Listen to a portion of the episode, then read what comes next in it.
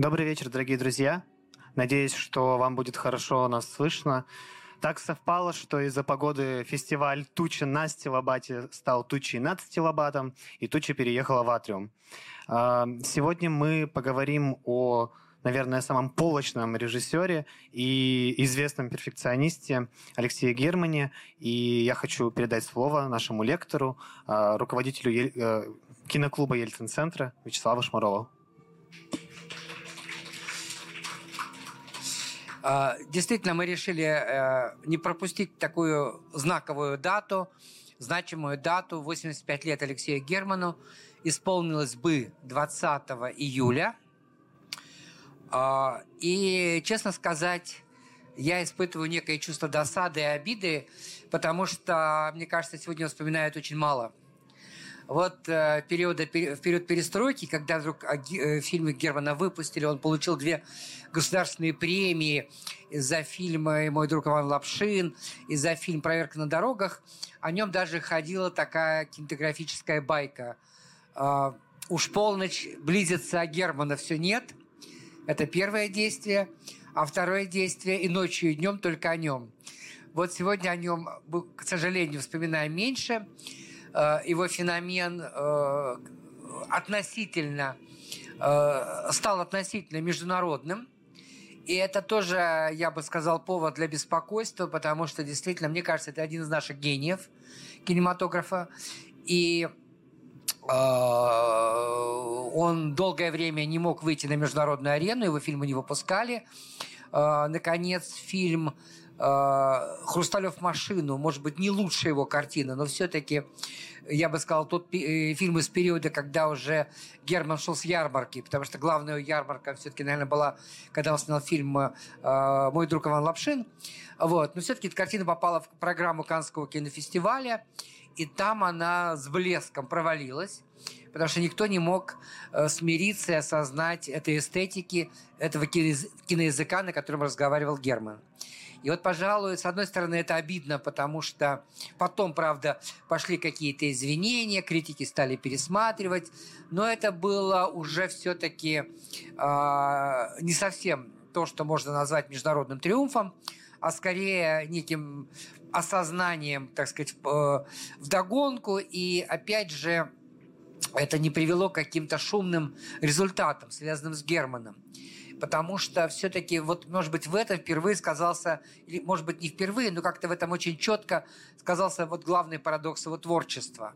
А этот парадокс заключается в том, что Герман пришел в кино из театра, он понимал, что такое театральная условность, и он стал ломать киноязык, понимая, что, в принципе, киноязык – это только то, к чему мы привыкли. Вот он все-таки какую-то школу жизни прошел у Георгия Александровича Товстоногова в Большом драматическом театре. И он любил вспоминать, как Товстоногов рассказывал про японский театр, как он пришел на спектакль театра Кабуки. И в определенный момент, когда там были очень условные декорации, очень условное пространство, и в определенный момент, когда актер вы, э, вдруг пошел не вправо, а влево, зал прочитал это, что актер вышел, вошел в комнату не через дверь, а через окно. И те, кто понимал эту эстетику, все стали бурно протестовать. А те, кто не понимал эту эстетику, сидели молча, потому что они просто действительно не могли осознать, что, во что в этот момент произошло.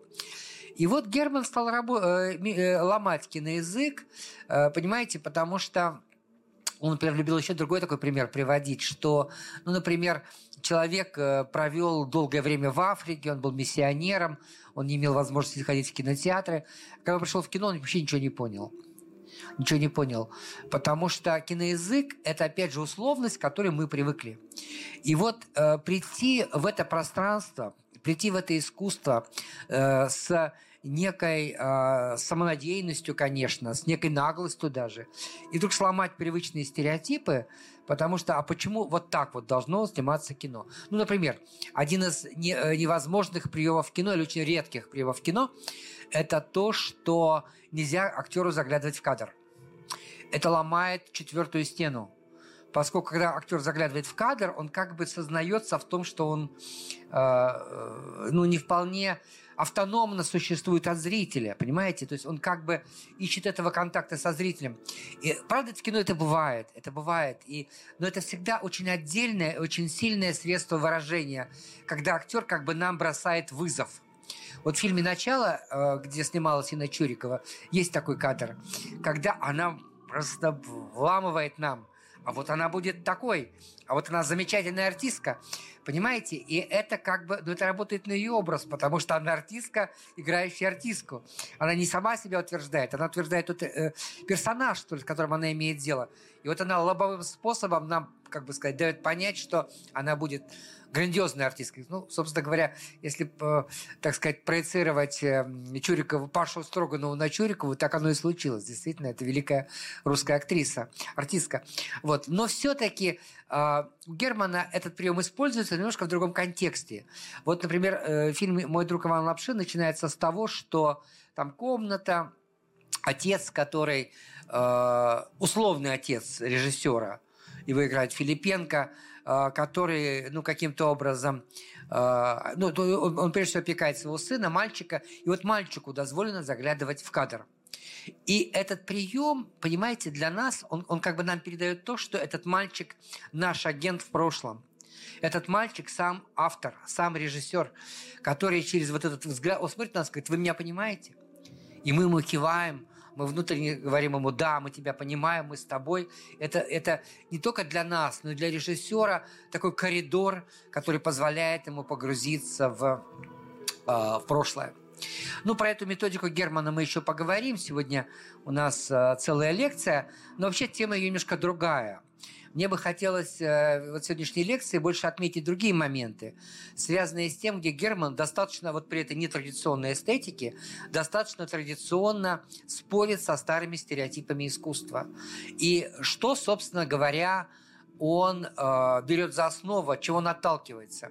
Если бы вот этот спор был в эстетике традиционного кино, может быть, мы бы не придавали этому большого значения. Но, как это ни парадоксально, в этом споре Герман остается очень традиционным. Очень традиционным.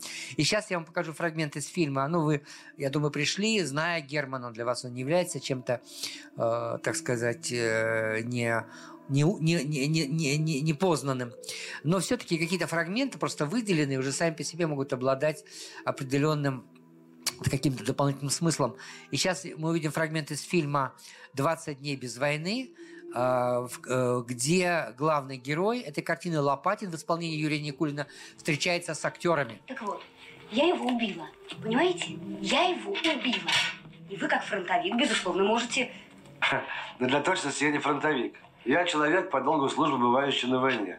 Это другое. Бросьте, бросьте. Вы же стреляли в немцев. Вы убивали их. Стрелял. В начале войны из винтовки. Раза три. И в этом году из пулемета. Один раз. Убивал? Навряд ли. Во-первых, ни один я стрелял. А во-вторых, они далеко, а я плохо вижу.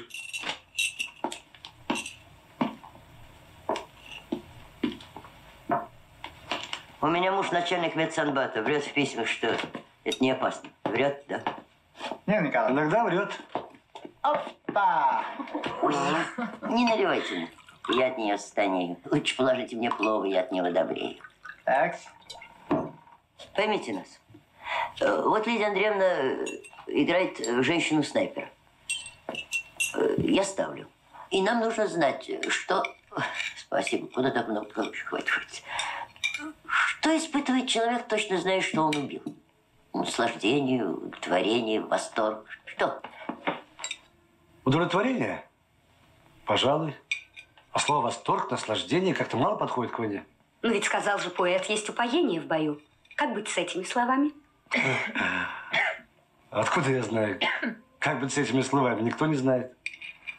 Впрочем, как со многими другими. Поэзия. Спасибо, Николаевич. Будем здоровы. Спасибо.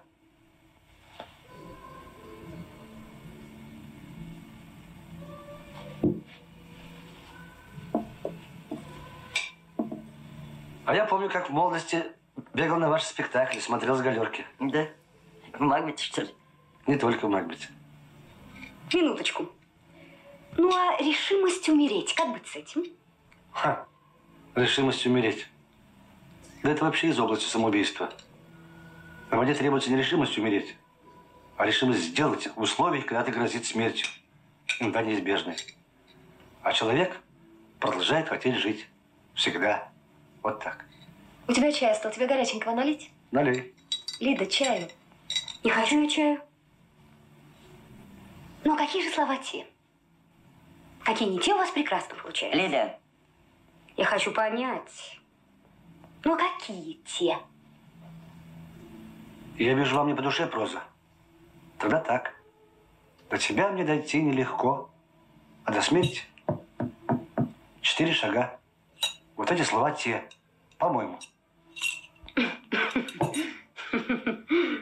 Ой, не сердитесь, а то у вас сделали злые глаза. Она глупая, а уж старая. И хорошо знаю, как страдают и умирают люди. Как они узнают о смерти других людей. А вот как они убивают, не знаю. А мне нужно знать, необходимо. Ну вот, э, минуточку, сейчас. Так вот, я его убила, понимаете? Я его убила. И вы, как фронтовик, безусловно, можете...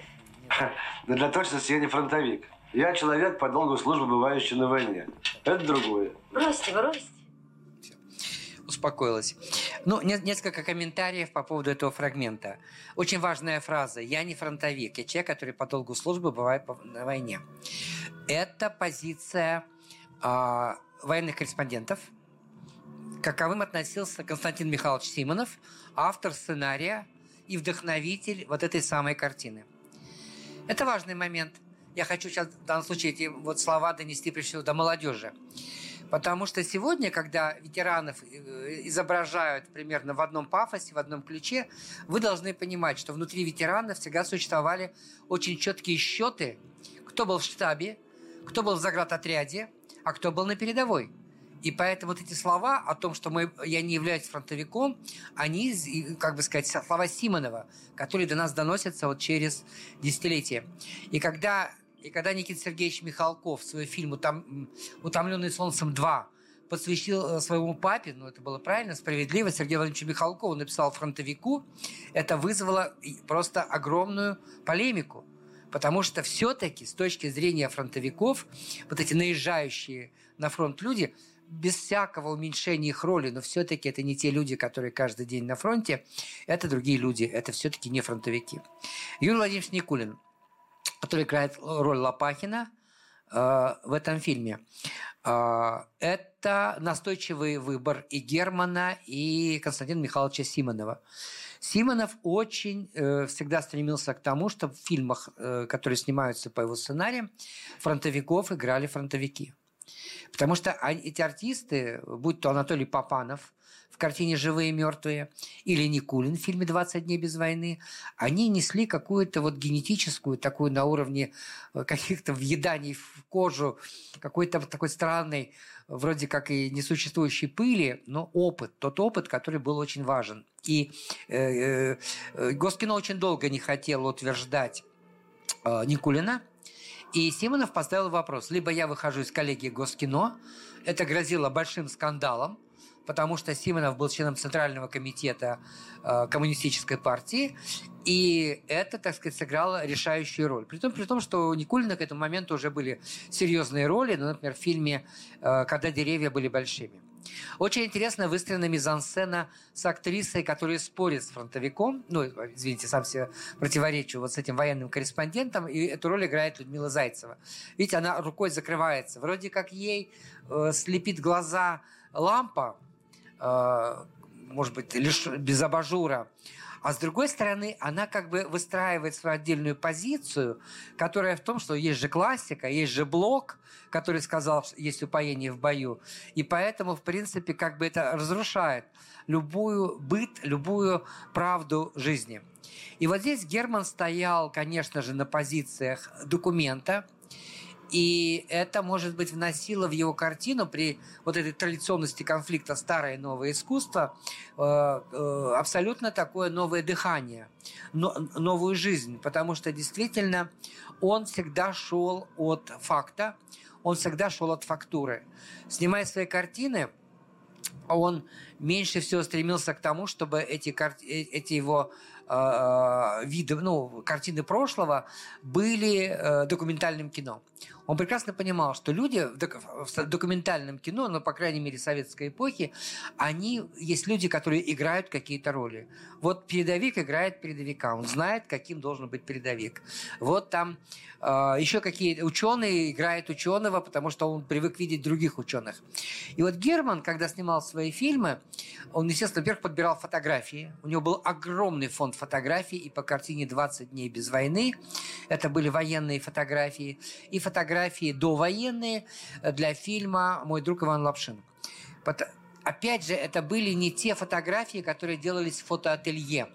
Потому что если вы, ну, если обращаюсь к людям более старшим, вспоминаете архивы, фотоархивы своих дедушек и бабушек, всегда очень поставленные фотографии. Причесочка, э, так сказать, мужчины в костюмах, с орденами, если у них есть ордена, и так далее, и так далее. А Герман всегда искал вот некую сиюминутность в том, что происходит. Поэтому, если он опирался на киноматериал, он брал не хронику, а он брал, например, технические фильмы. Ну, например, были учебные фильмы «Как строить дорогу».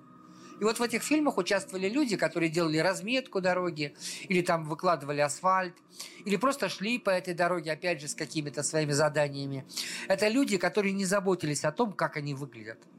Потому что они понимали, что этот фильм будет для специалистов, он не является неким э, узаконенным фильмом там, для показов в кинотеатре и так далее, и так далее. Герман искал вот такое вот поведение.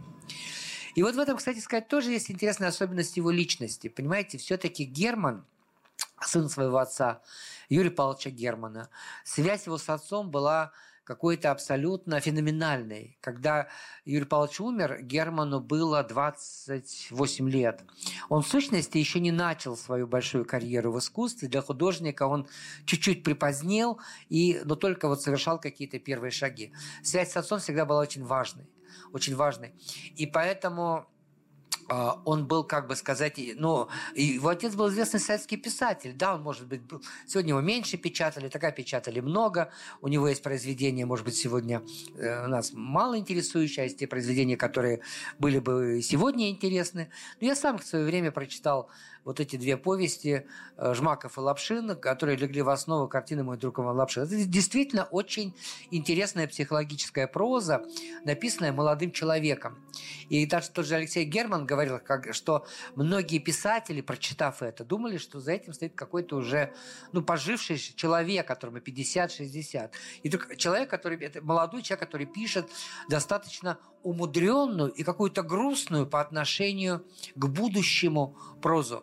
Потому что э, в том же фильме «Мой друг Иван Лапшин», и к этому Герман стремился, герои не могли понять, что с ними будет через два-три года. Что там убьют Кирова, что э, начнется эпоха большого террора, потом большая война. Но ощущение тревоги должно было быть растворено во времени. И к этому стремился Алексей Герман. С другой стороны, с другой стороны, вот если он стремился к чистоте фактур, к документальности фактур, то тогда, казалось бы, он не должен был использовать другой прием, который он активно использовал. Он, например, не мог начать фильм «Мой друг Иван Лапшин», пока не принес личные вещи своего отца на съемочную площадку, в том числе и пишущую машинку. Казалось бы, это уже не новые вещи. Вот если ты снимаешь фильм про тридцать четвёртый год, тридцать пятый год, то у тебя должны быть вот эти вещи, которые ну, новенькие, они блестят своими вот этими металлическими конструкциями, там, они еще пальцами не засалены, ничего. А он, наоборот, притаскивал вещи, которые уже замызганы жизнью. И здесь, казалось бы, какое-то противоречие. С одной стороны, ты стремишься к документу, а с другой стороны, эти вещи начинают транслировать вот этот самый следующий опыт, другой опыт, опыт последующих дней. И, может быть, в этом, э, как парадоксе, ответ на вопрос, каким образом Герман достигал этого странного эффекта, когда в прошлом присутствовало будущее, но это будущее не осознавалось героями. Мы на них смотрим, как на э, людей, которые, ну, жертвы истории или персонажи истории, но вовсе не какие-то мыслители, вовсе не какие-то люди, которые способны посмотреть на будущее через там, десятилетия. А сама ситуация, которая отражена в этом фильме, это ситуация, связанная с Константином Михайловичем Симоновым, Он уже муж Валентины Серовой. Он уже выпустил свой знаменитый сборник «С тобой и без тебя», где было стихотворение «Жди меня, я вернусь, только очень жди». Культовое стихотворение фронтовиков периода Великой Отечественной войны. У меня лично в семейном архиве, например, есть письмо моего дедушки, который моей бабушке это письмо переписывал. То есть это письмо переписывали, переписывали. Это безусловный факт вот той самой эпохи, когда это стихотворение помогало выживать, помогало сохранить веру и в то, что тебя ждут, и в победу, и в то, что ты не погибнешь. Вот. Но в целом это еще и театр Ленинского комсомола, еще не линком Марка Захарова. У нас сегодня как-то все очень быстро делается.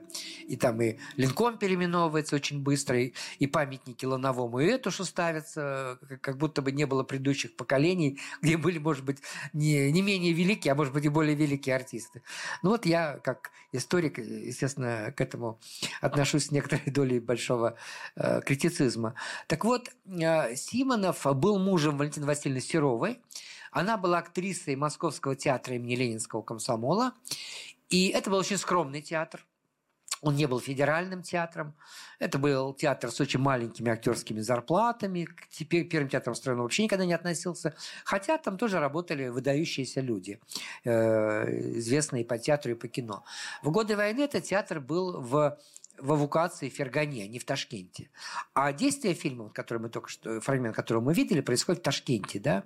Туда э, направляется конст... э, герой Константина Симонова, в некотором смысле он сам прообраз этого героя, Лопахина, и... Э, Он туда едет и со своим личным заданием, потому что ему важно э, увидеться со своей бывшей женой. И э, у него есть какие-то редакционные задания. Ангелина Степанова, которая играет ведущую актрису этого театра и режиссера спектакля. Очень нечастое появление этой великой мухатовской актрисы на сцене московского художества, э, на, то есть говоря, на экране. Вот почему-то Герману она была важна в маленьком эпизоде. Это значит, что Степанова села в поезд, поехала в Ленинград. Ну, съемки – это павильонная сцена. Ясно, что снималась не в Ташкенте. Но все-таки вот ему была важна именно Степанова. Скорее всего, она играет Софью Владимировну Гиацинтову, которая была худ... одним из... Там был, был триумвират в театре Ленинского комсомола. Берсенев. Вот там есть такой лысый мужичок, который с бутылкой приходит. Скорее всего, это Берсенев. Хотя, по-моему, не похож... совсем не похож на него. И Серафима Германовна Бирман, и вот Софья Владимировна Гиацинтова. Вот это очень важно. Потому что Степанова – жена Александра Александровича Фадеева. В период, когда Союз писателей эвакуировали э, в Татарию, это многократно описано, есть замечательные книги на эту тему, она возглавляет колонию жен писателей. Не буду утверждать стопроцентно, не хочу, чтобы этот грех был на мне, но просто я вам рассказываю все, что я знаю, поэтому вы можете эту информацию проверить. Ей приписывалось то, что именно она отказала Марине Цветаевой в, в ее этом отчаянном желании стать посудомойкой в писательской столовой. Якобы она сказала, что откуда мы знаем, может быть, вы отравите наших детей. Не буду утверждать, но была такая журналистка, замечательная женщина, э, умерла, к сожалению, от рака. Ангелина, э, ее звали Алина Селикашвили. И она в глаза сказала это Степановой.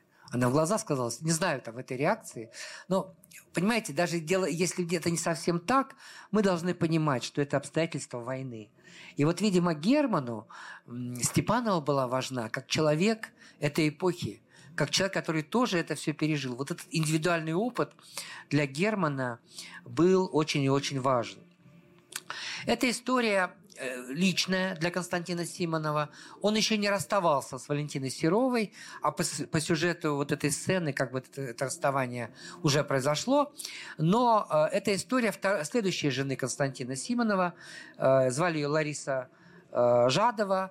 И вот в некотором смысле ее играет Людмила Марковна Гурченко. Вот она там появляется как костюмер. Помните, она с наплечика э, Степановой кладет какую-то свою такую мерочку. Ну, она заодно делает свою работу. И пока все успокоились, она может, наконец, там э, какой-то костюмчик примерить, какие-то взять, так сказать, свои выкладки для работы и так далее, и так далее. Это тоже очень интересный момент. Э, Герман хотел в этой роли снимать Аллу Сергеевну Демидову. Э, и вдруг он натолкнулся на полнейшее сопротивление Симонова. Он не мог понять, в чем дело, чем провинилась Демидова, и почему он категорически не хочет эту актрису видеть в этой роли. Ну, объяснения сначала не было, но вот Демидову не утвердили.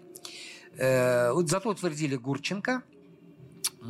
Это как бы было одно из ее первых таких драматических явлений, где зрители, критика, профессионалы кино могли в полной мере оценить ее не только музыкальные какие-то комедийные, так сказать, таланты. И я даже, кстати, не могу об этом не сказать. Я же сюда привозил Аллу Сергеевну Демидову на столетие Октябрьской революции.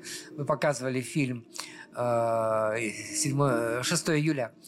И когда мы ехали обратно, она, она, мы заговорили на эту тему, Алла Сергеевна говорит: я не могу понять, мы же с Гурченко так не похожи. Но я, я ее шесть раз проиграла кастинг. Я тоже... Потом мы стали перечислять, там это был фильм «Пять вечеров» и там еще что-то. Но вот это сам по себе действительно странный феномен, да? Вот шесть раз проиграть кастинг, не будучи похожей на Гурченко. Вот это, так сказать, такие парадоксы актерской э, судьбы. А потом, когда фильм вышел, когда его, кстати, даже «двадцать дней без войны» выдвинули на государственную премию, ну, не дали, конечно, но это была попытка все-таки вытащить это имя Германа из э, ямы вот этого, э, ну, какой-то заведомой такой оппози- оппозиционности, что ли, некого, непри- некого непризнания и так далее, и так далее, то Симонов сознался, почему его стало раздражать Демидова. Видимо, она сама была виновата в этом. Она сделала грим, она сделала прическу под Валентину Васильевну Серову. Вот «Жди меня, и я вернусь». Вот это выяснилось уже очень поздно. И сейчас, чтобы мы, как говорится, может быть, это не сильно нас сегодня отвлечет, я хочу, чтобы, может быть, больше для молодежи, мы посмотрели чуть-чуть на Серову. Это фрагмент из фильма «Жди меня». Поставили его режиссер Столпер и Иванов. И Серова, вы, вы живете в Свердловской области, вы знаете, что в Свердловской области есть город Серов. Этот город Серов в честь мужа Валентины Васильевны Серовой. Она взяла эту фамилию. Вообще-то ее настоящая фамилия, девичья фамилия Половикова. Ну, посмотрим на эту вот замечательную актрису.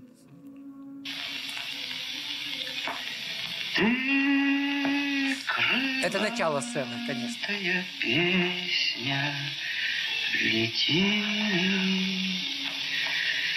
с ветром буйным в родные края.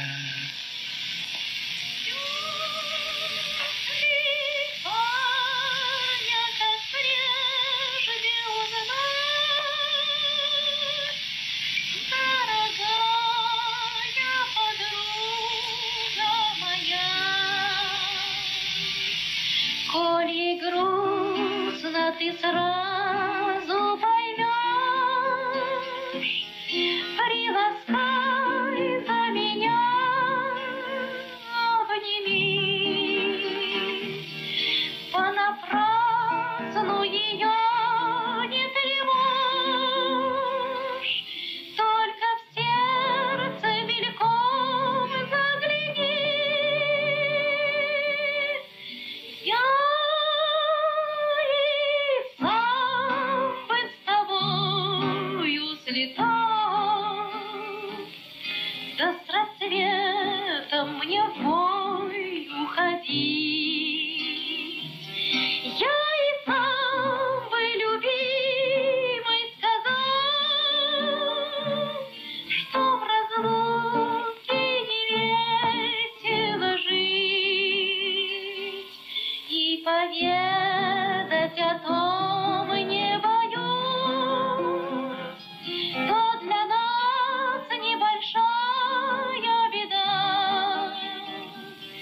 я ведь скоро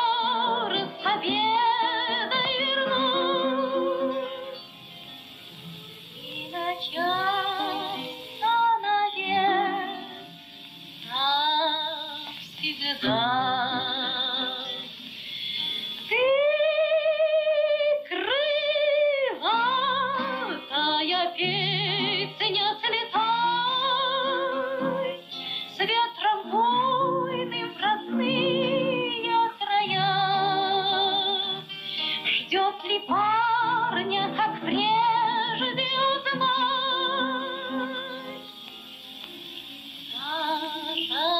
Дорогая подруга моя.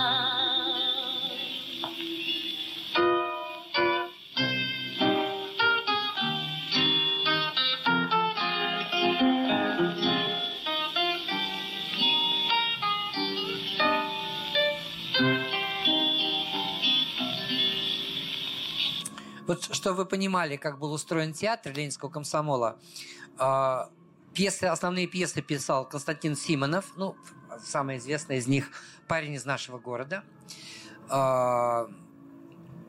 Главные роли в этом театре играла Валентина Васильевна Серова.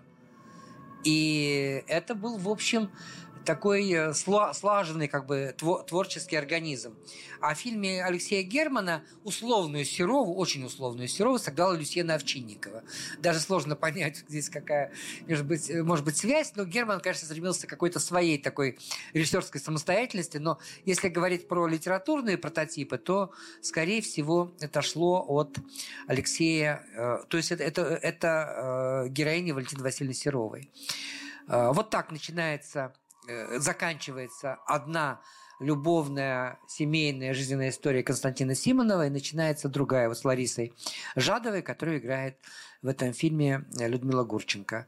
Ну, про Серову можно поговорить отдельно. Вы знаете, есть такой сериал Юра Кара снял, называется он «Звезда эпохи». Там Марина Александрова играет э, Серову. Ну, да, там нет Серовой, там есть Седова, потому что фильм вызвал сопротивление семьи, прежде всего Марии, дочери э, Симонова, и Валентина, она, кстати, жива, и сегодня... Э, Ну, не знаю, дай бог, так сказать, здоровья. Вот. Но для семьи это всегда была очень горькая, очень тяжелая история.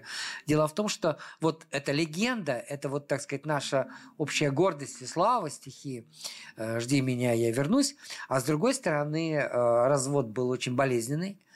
И Симонов лишил Серову материнства, права на общение с дочерью из-за ее пьянства, алкоголизма. И в сущности, когда Валентина Васильевна умерла, умерла она в пятьдесят восемь лет, гроб в театре киноактера провожали артисты этого театра, мать, артистка театра, Маяков, театра Маяковского, Половикова, которая только пришла к гробу и ушла. Она была на стороне Симонова. Симонов в это время отдыхал в Крыму. Он прислал пятьдесят восемь роз по числу лет, прожитой Серовой. И, собственно говоря, похоронами Валентина Васильевна занимался ее отец, который был сиделец и который долгое время вообще боялся приблизиться и к своей бывшей супруге, и к своей дочери, потому что они были знаменитые артистки. А он был человеком, который только что вышел из ГУЛАГа, из лагерей. И, как бы сказать, когда он, собственно говоря, вернулся к дочери и подошел к ней в тот момент, когда он понял, что у нее просто никого нет, до кого она может опереться. И Серову похоронили там не на каких-то престижных кладбищах, там, например, Новодевичье или э, э, Ваганьковское, его похоронили на более скромном кладбище в Москве, именно в могиле ее отца, который при этом был для нее, ну, не то чтобы чужой человек, но человек, который очень долгое время был, ну, на какой-то дистанции, что ли, по отношению к ней. Вот такая вот как бы горькая правда жизни, но она, мне кажется, вполне в духе Алексея Германа. И вот в этой же картине «Двадцать дней без войны» есть другой эпизод, сейчас мы его увидим, он связан с тем, как снималось военное кино. Основной киностудией в годы Великой Отечественной войны была так называемая объединенная киностудия в Алмате. Соединили две студии, Ленфильм и Мосфильм, в ЦОК, в центральное, в ЦОК, Всесоюзная Центральная Объединенная Киностудия. Но в Ташкенте в это время находилась в эвакуации киностудия имени Горького, поэтому там не работал Столпер, которого сейчас мы видим в кадре. Но тем не менее, как бы Герман имел право именно Ташкенту приписать вот эту вот, так сказать, кинематографическую историю времен войны. Василий Николаевич, ваши ощущения от этого? Понимаете, что досадно? Да. Есть ощущение неправды. Прям-таки неправды.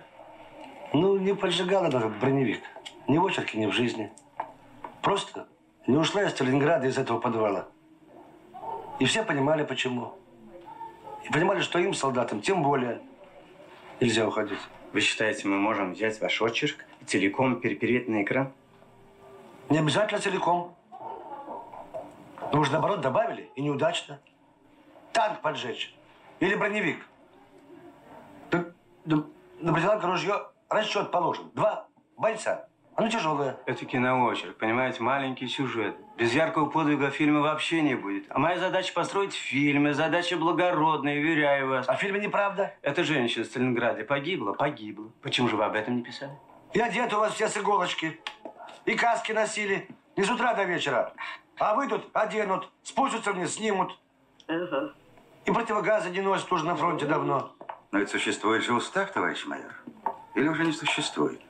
Ношение а противогазов пока никто не отменял. Товарищ подполковник, вы на фронте были?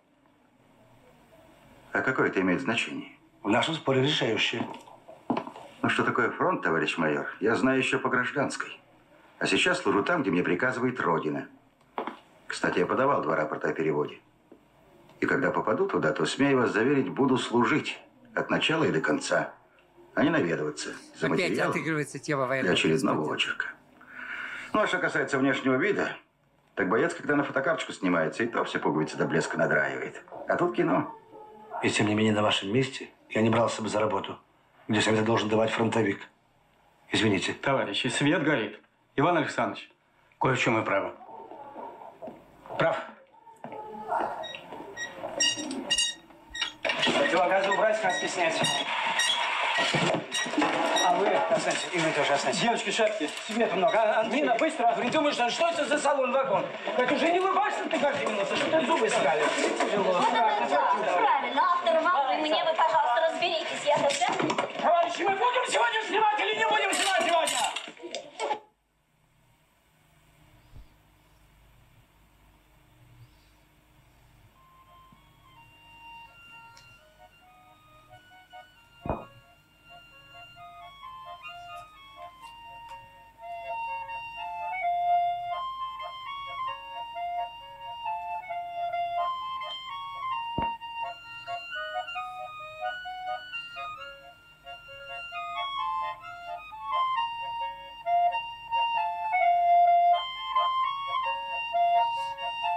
Это Сталинград, но снимали в Прибалтике. Там было ближе для съемочной группы.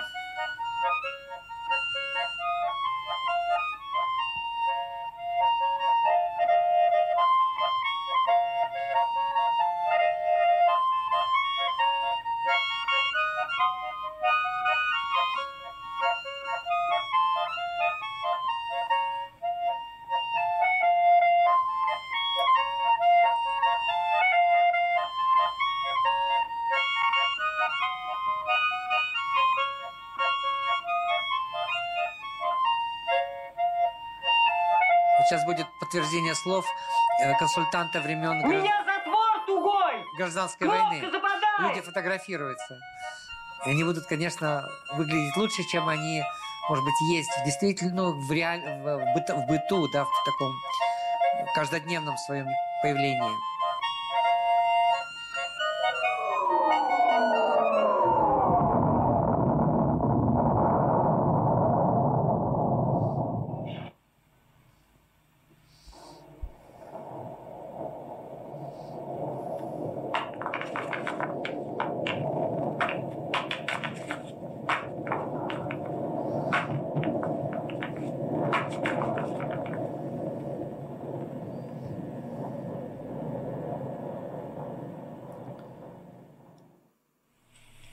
Ваши ощущения от этого?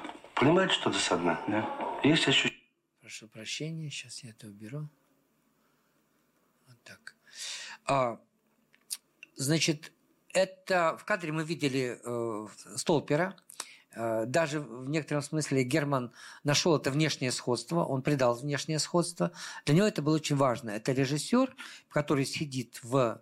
ну, в глубокой эвакуации в Ташкенте, снимает фильмы. В основном в эти годы, первые два года войны, снимали так называемые боевые киносборники. Это были короткие сюжеты агитационного, конечно, характера, которые потом монтировались в боевые киносборники. Такие уже были ну, полнометражные по метражу фильмы, ну, состоящие из таких новеллок. Почему? Потому что так легче было пробиться к зрителю, так было проще снять, быстрее снять. Ну, какие были сюжеты? Ну, например, Борис Андреевич Бабочкин, который играл Чапаева, он вдруг переплывал реку Урал, он должен был утонуть, он не тонул, он выходил и призывал к победе. Или другой сюжет. Назывался он «Случай на телеграфе».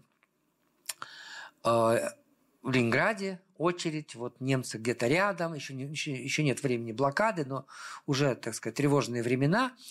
И э, среди тех, кто пробивается к телеграфистке, чтобы подать телеграмму, мы видим какую-то руку, явно в каком-то историческом, так сказать, костюме.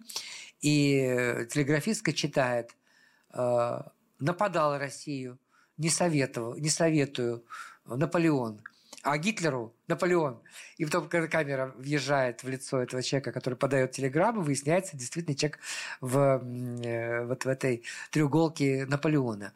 Были разные сюжеты, но смысл был в том, что картины должны были быть короткими, потому что так было легче осмыслять, так было легче, так сказать, доходить до зрителя. Особенно вот первый период войны, когда все было достаточно нестабильно, отступали, и было непонятно, где какой предел, так сказать, и терпения, и э, этому отступлению. Поэтому, конечно же, пели наши знаменитые артисты Крючков, э, сейчас забыл с кем, э, «Немцы драпают от нас». Это я просто сейчас цитирую интервью Германа. А на самом деле это мы драпали от них.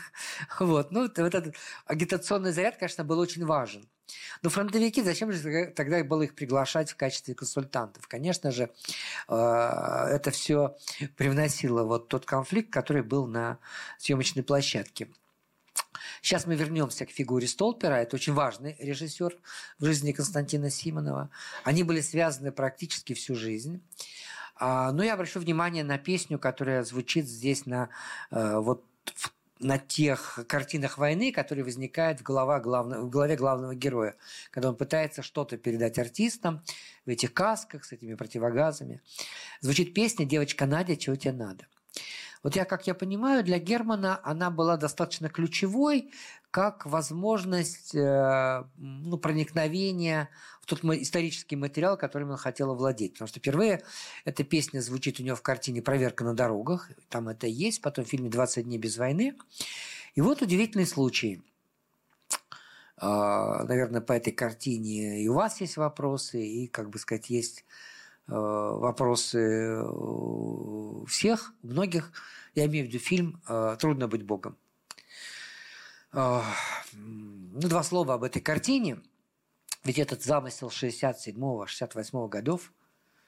Но тогда пражская ситуация в Праге, когда советские танки вошли в Прагу, не позволила снять этот фильм, потому что стали моментально пересматривать все производственные планы киностудий. И братья Стругацкие с этим романом, с этой экранизацией были явно не к, ко двору. И, конечно, у Германа, как у большинства советских художников, возникли некие правила приспособления к действительности. И когда вот эти правила, когда действительность с ее запретами стала распадаться, конечно, очень сложно было войти в новое время с неким ощущ... ну, с другим ощущением свободы, потому что это надо было к этому прийти, надо было себя снова перевоспитать, к этому как-то продвинуть. И Герман, как очень многие, кстати, соблазнился тем, что он снова снимет, он, сни... он вернется к тому, что он хотел снять вот, ну, хотя бы в период оттепели. И мне кажется, что в этом заключалась огромная драма. Он десять лет снимал фильм «Трудно быть Богом». Там были затрачены колоссальные средства, его усилия. Но ведь вы знаете, что фильм в прокат э, уже выпускал э, сын Германа, супруга Германа Светлана Кармалита. Его же не было в живых, Алексея Юрьевича.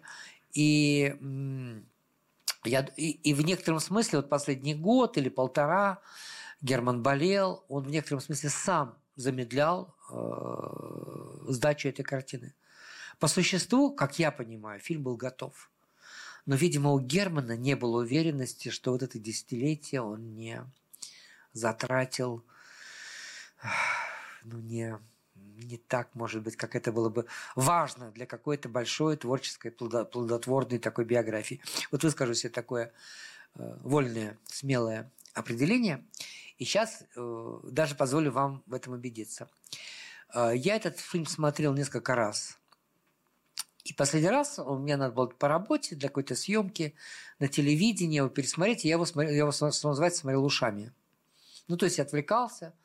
И вот на первых минутах фильма «Трудно быть Богом» – это абсолютно фантазийная история. Это братья Стругацкие, это никак не связано с реалиями э, советской действительности. Это все очень абстрагировано, это в других мирах.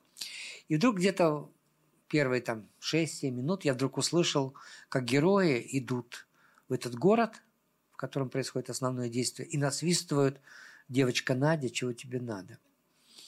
Я вздрагиваю, я перекручиваю.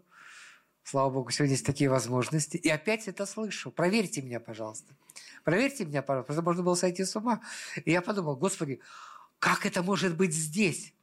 Причем здесь девочка Надя, если ты снимаешь совершенно какой-то фантазийный другой мир. Потом мы сюда приезжали. К сожалению, это было за год до смерти. На День кино где-то уже, может быть, несколько лет назад показывали фильм «Хрусталёв машину». Светлана Кармалита приезжала. Потом мы с ней сидели, долго разговаривали. Я, я спросил об этом. Говорю: что там делает девочка Надя в этом фильме «Трудно быть Богом»? Там нет никакой девочки Нади. Я опять перехожу домой, опять включаю, опять ее слышу. Проверьте меня, пожалуйста. Может быть, я сошел с ума.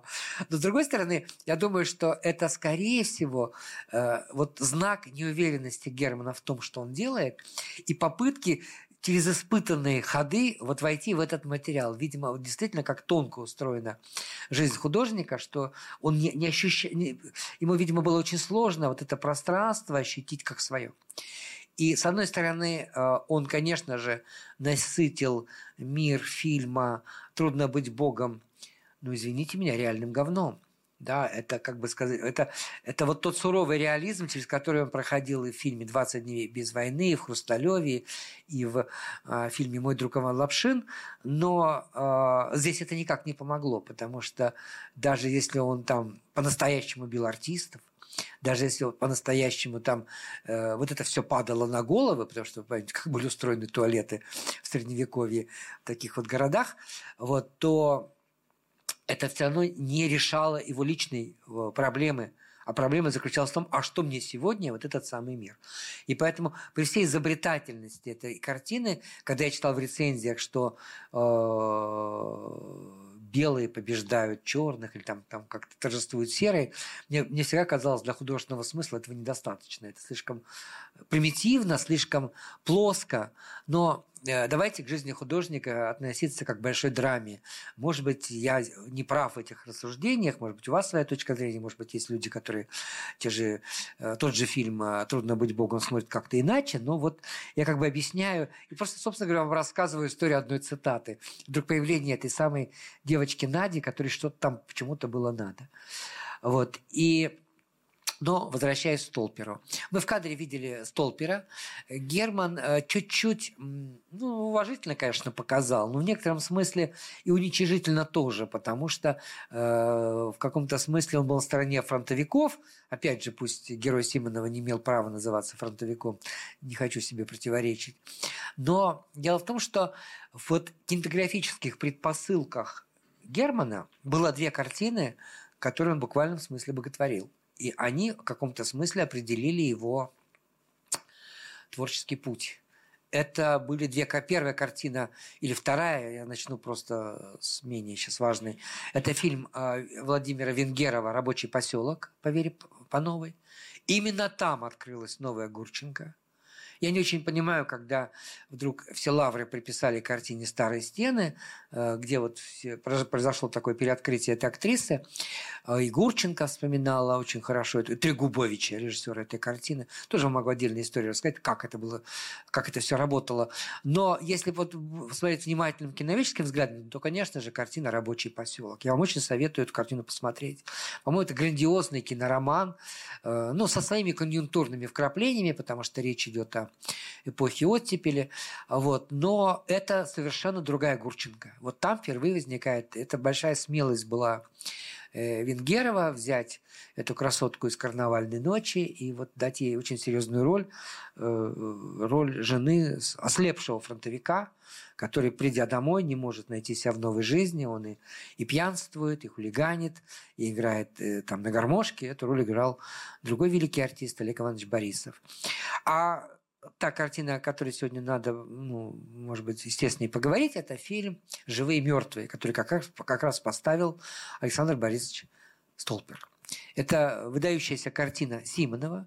С Симоновым они были очень связаны, потому что парень из нашего города, «Жди меня», вот такая советская героика, она э, была, э, ну, которая была связана с именем Симонова, ее ставил прежде всего Столпер, и «Живые и мёртвые» стал пиком их как бы взаимоотношений.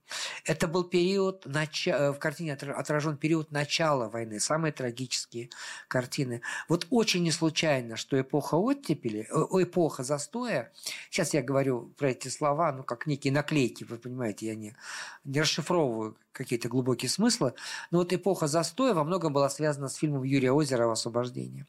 И «Освобождение», как, естественно, было, надо было рассказывать про победу, а не про цену победы, это фильм про то, как Красная армия пошла в наступление, потом переступила границы Польши, другой Западной Европы и так далее.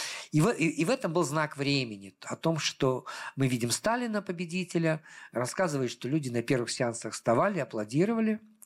Хотя брежневская эпоха заключалась несколько в другом. Сталина просто исключили из плохого, из хорошего. Просто оставили такую золотую середину. Ну вот люди старшего поколения помнят, что в принципе о Сталине ведь тоже мало говорили в эти годы.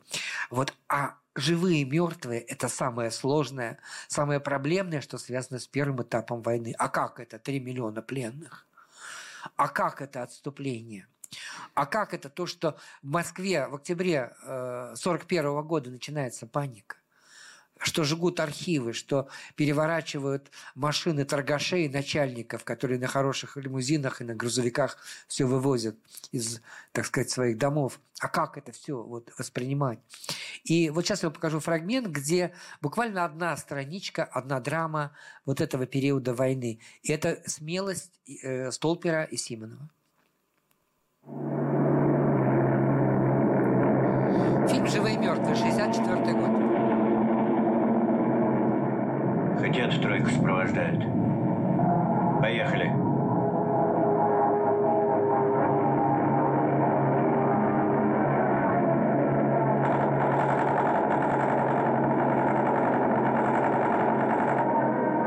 Горит.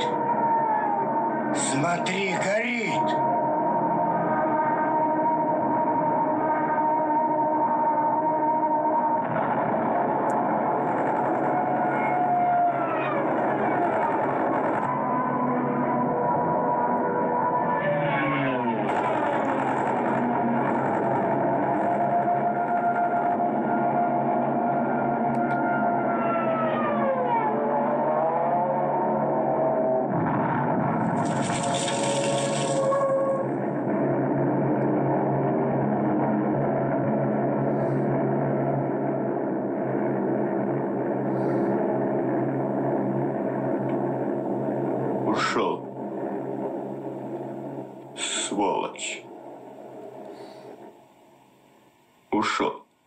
Обратите внимание на эту сцену. Абсолютно германовская сцена. Этот актер должен был идти курить в лес, волноваться там. А он, как, лес, а он как мальчишка. Поймайте этого, понимаете? Фашиста. И это только это, этому Герман здесь научился. Я как выйдет, лишь бы не встретился со своими. Поворачивайте машину, поедем искать нашего.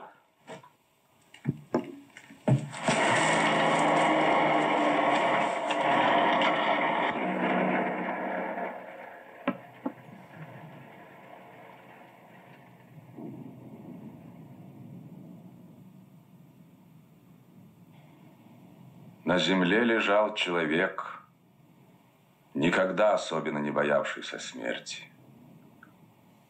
Но сейчас ему было страшно до отчаяния. Он со злобой думал о том, как фашисты будут стоять над ним и радоваться, что он мертвый валяется у их ног. Он был бы рад, если бы фашисты, придя сюда, нашли тело того никому неизвестного старшего лейтенанта, который четыре года назад сбил свой первый Фокер над Мадридом, а не тело генерала-лейтенанта Козырева. Он впервые в жизни проклинал тот день и час, которым раньше гордился, когда после Холхенгола его вызвал сам Сталин и, произведя прямо из полковников генерал-лейтенанты, назначил командовать авиацией целого округа. Сейчас, перед лицом смерти, ему некому было лгать. Он не умел командовать никем, кроме самого себя, и стал генералом, в сущности оставаясь старшим лейтенантом. Говорят, человек перед смертью вспоминает всю свою жизнь. Может быть и так. Но он вспоминал перед смертью только войну. Говорят, человек перед смертью думает сразу о многом.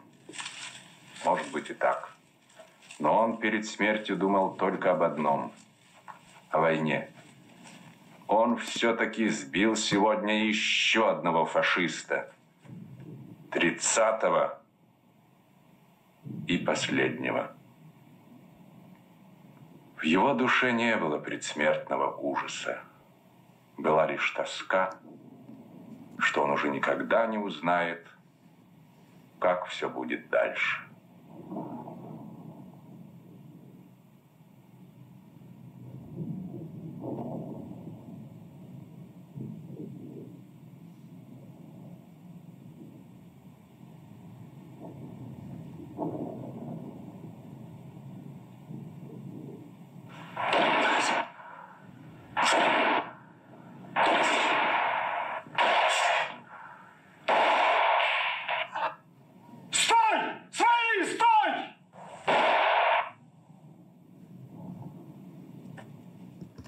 Дымок из нагана, это тоже интересная история. Подождите.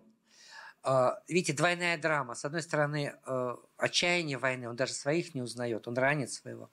Но главная драма в том, что действительно то поколение командармов Тухачевского, Гая, Егорова, которое было выкашено в репрессии, заменялось вот этими вчерашними лейтенантами, полковниками, и они становились генералами, совершенно не обладая ни, академической, ни академическим знанием, ни опытом определенным. Вот это все несла картина «Живые и мертвые». Это просто один из эпизодов этой картины. Еще обращаю на, внимание на один момент. Закадровый голос. Это голос диктора Центральной студии документальных фильмов Леонида Хмары. Он был в, эти, в годы войны не менее известен, чем Юрий Левитан, потому что Левитан читал на радио сводки, а Хмара читал в кинотеатрах, когда показывали вот, ну, хроникальные блоки, сюжеты.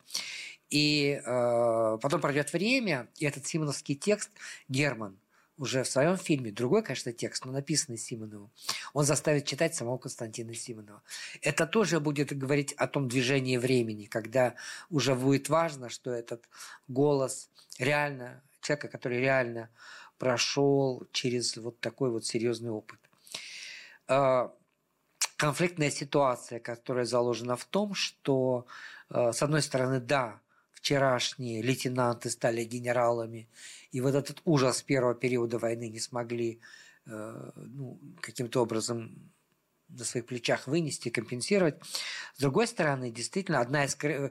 краев... таких очень важных э, эстетических моментов этого времени — пьеса «Фронт», написанная в тысяча девятьсот сорок втором году Корнейчуком, где схлестнулись два комдива. Это... Опять же, сейчас я вас могу вернуть вот к фрагменту из фильма «Двадцать дней без войны» с консультантом фильма. Это Горлов и Огнев. Это два командарма разных исторических эпох. Горлов, это, ну, даже вот название, фамилии здесь говорящие, Горлов, который берет голосом, горлом, своим, э, своим таким непосредственным воздействием. Это как раз поколение людей из гражданской войны, и вот новые э, поколения Огнев, люди, которые берут как, какой-то внутренней сутью, это уже поколение Жукова, Рокоссовского и так далее, и так далее. Очень интересная история этой пьесы. Может быть, она советская, конъюнктурная, но ставилась она тогда очень широко, э, и э, опять же за этим стояла определенная загадка, потому что Сталин иногда очень хорошо влиял на художников, но никогда не мог очень часто не афишировать э, свое вот это вот влияние. Когда появилась пьеса «Фронт», о том, как, собственно говоря, схлестнулось два поколения командиров, э, ну, генералов нашей армии, так сказать, вот этих разных периодов, то Тимошенко был против этой пьесы. Он даже написал Сталину письмо, что пьесу надо запретить, что она порочит поколение Будённого, Ворошилова. А Сталин пьесу не запретил. Сталин, наоборот, ее всячески поднял. И вообще он был очень большой, если говорить на эту тему, он был очень большой прагматик, в том числе и в вопросах искусства, и прежде всего, может, в вопросах искусства. Поэтому, как бы, действительно, пьеса оказалась очень важной, и она морально поддержала то новое поколение командиров, которым потом были, в общем, связаны уже победы и Под Моск... битва под Москвой, и в Сталинградской битве, и в Курской дуге, и так далее, и так далее. Здесь уже действительно пришли э, совершенно другие люди. Через несколько лет после картины э, «Двадцать дней без войны» Герман приступил к картине «Начальник опергруппы». Она дошла до нас, до зрителей, уже в варианте с названием «Мой друг Иван Лапшин». Э, в общем-то, Герман... Вообще, почему Симонов возник в биографии Алексея Германа? Симонов был близким другом Юрия Павловича Германа, отца Алексея Юрьевича. И, в общем-то, когда Симонов узнал, что э, фильм «Проверка на дорогах» по сценарию, по прозе Юрия Павловича Германа лежит на полке, он решил как бы... с позиции своей, своих званий, так сказать, какого-то своего статуса, помочь сыну своего друга. Он знал Лёшу Германа с детства, мальчика. У Симонова есть такие, у Германа есть такие воспоминания, как однажды он пришел из школы и увидел, как на его трехколесном велосипеде по коридору, их огромные квартиры, отдельные квартиры на Марсовом поле, ездит пьяная Серова и ломает, и ломает его этот детский велосипед. И там трех, третьекласснику, который не понимал, кто такая Серова, ему было совершенно до фонаря все эти папины друзья. Вот, но как бы он видел то, что ломается как бы вся его, мечта его жизни, что ли. Вот так они, между прочим, познакомились. И когда фильм «двадцать дней без войны», да, действительно, Ленфильм его выдвинул на государственную премию. Это такое прогрессивное крыло Ленфильма боролось за Германа.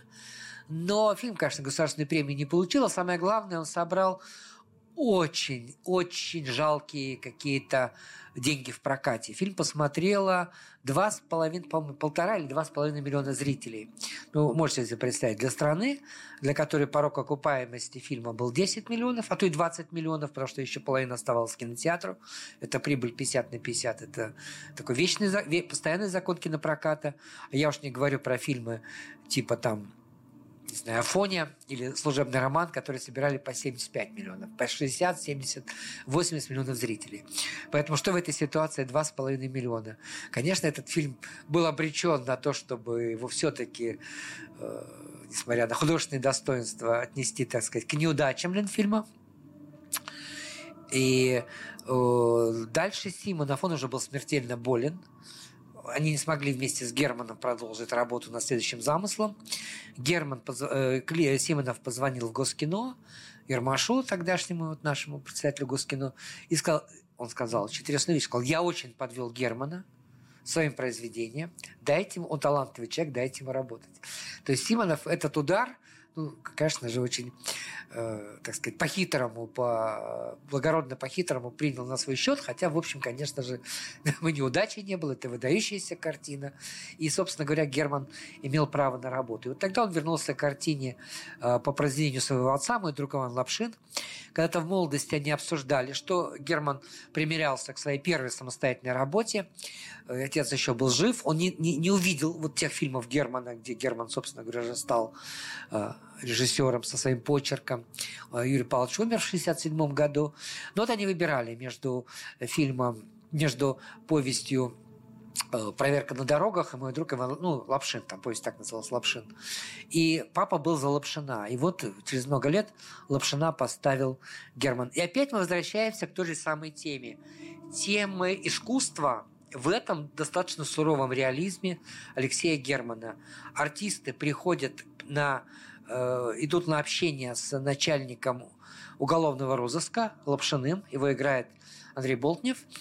И для того, чтобы по Станиславскому, как и положено, войти в образ, так сказать, своих персонажей. И вот, в частности, артистки Адашовой, которая играет Нина Русланова, устраивает встречу с настоящей проституткой.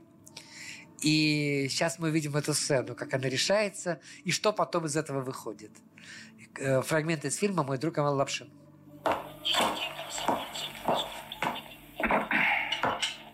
Ты, Екатерина, пирожок-то пока положи. Неприлично кушать, когда с тобой разговаривают. Тем более у нас в стране, кто не работает, тот не ест. Слыхала? Свободно. Есть? Кстати, про пирожки, может, и не случайно. Герман, я, я помню, рассказывал, что она, она действительно торговала пирожками около а Ленфильма. Это женщина. И даже потом ее не нашли, чтобы заплатить ей гонорар. Но он немножко он любил детали. Приукрасить. Ты самое главное рассказывай, как но он любил вот таких персонажей. Думаешь. Поеду. Ой, поеду, поеду. Буду там с попкой жить. На гавайской гитаре играть. Там поиграешь. Ну что, зову артистку-то? За что два года добавили? Козлы! И притом вонючие! За налет, Катерина? Какой налет? Налет-то какой? Подумаешь, две пары лодочек. Да? Налет-то а сукно, какой? Катерина? Какой налет-то? Сукно! Считайте! Возьмите счеты! Ты не груби! Не груби, я сказал! Считайте, считайте. Ну что? Зову артистку-то.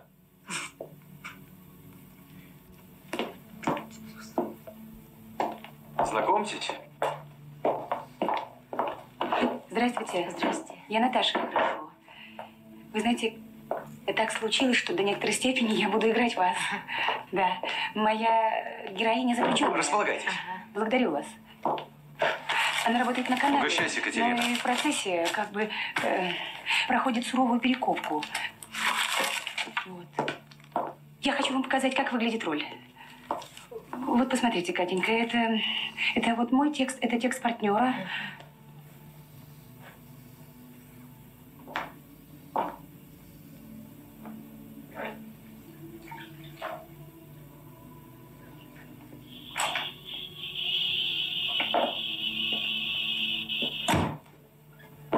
Наркотиковый Антона кокаин променял. Нюрка, пришей мне, ради бога, кнопки на кофту. Мне осталось жить два лета, а потом отравлюсь кокаином от громадного порошка. Запела. Поутру... И вот так-то, начальник! Стоять! Стоять! Ты что, с ума сошла? Вы что себе позволяете? Что, дура, что ли? Я пошутила, начальник! Тебе что, срок добавить? А я пошутила, начальник! Что я сделала такого? Что случилось? Саш! Саш! На новую постановку отправилась в полуправление. Установка была неудачной. Вдобавок, колесо тачки, на которой стояла Адашева на сцене, вдруг подломилось. О! Мата! Мата! Следующий раз скажи, где тебя хоронить. Я Мата! Тебя сама бить Мата! Буду. Ай!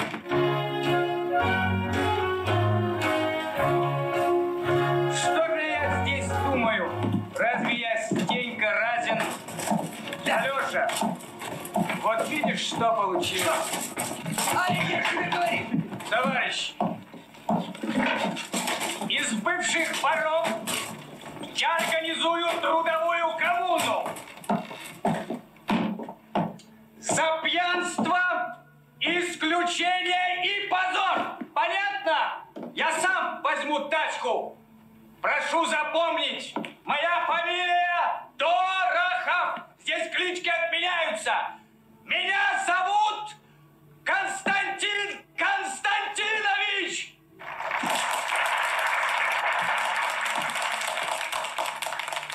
Ха-ха-ха! Что-то я не доверяю этой серенаде. Киевский карманщик Лимон, возьмите свои слова обратно. А если не возьму, что будет? Что будет?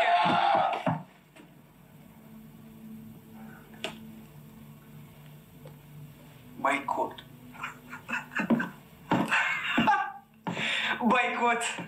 Бойкот. Бойкот. Но мы еще встретимся с тобой, Костя капитан! Существительно выразительный. Хороший? Да. Мне внезапно пробудился инстинкт хищника, по-видимому, не окончательно погашенный. Но на днях мы продолжим эксперимент. Слопала. Ну здесь да. Мой морозный папаша. Дорого это.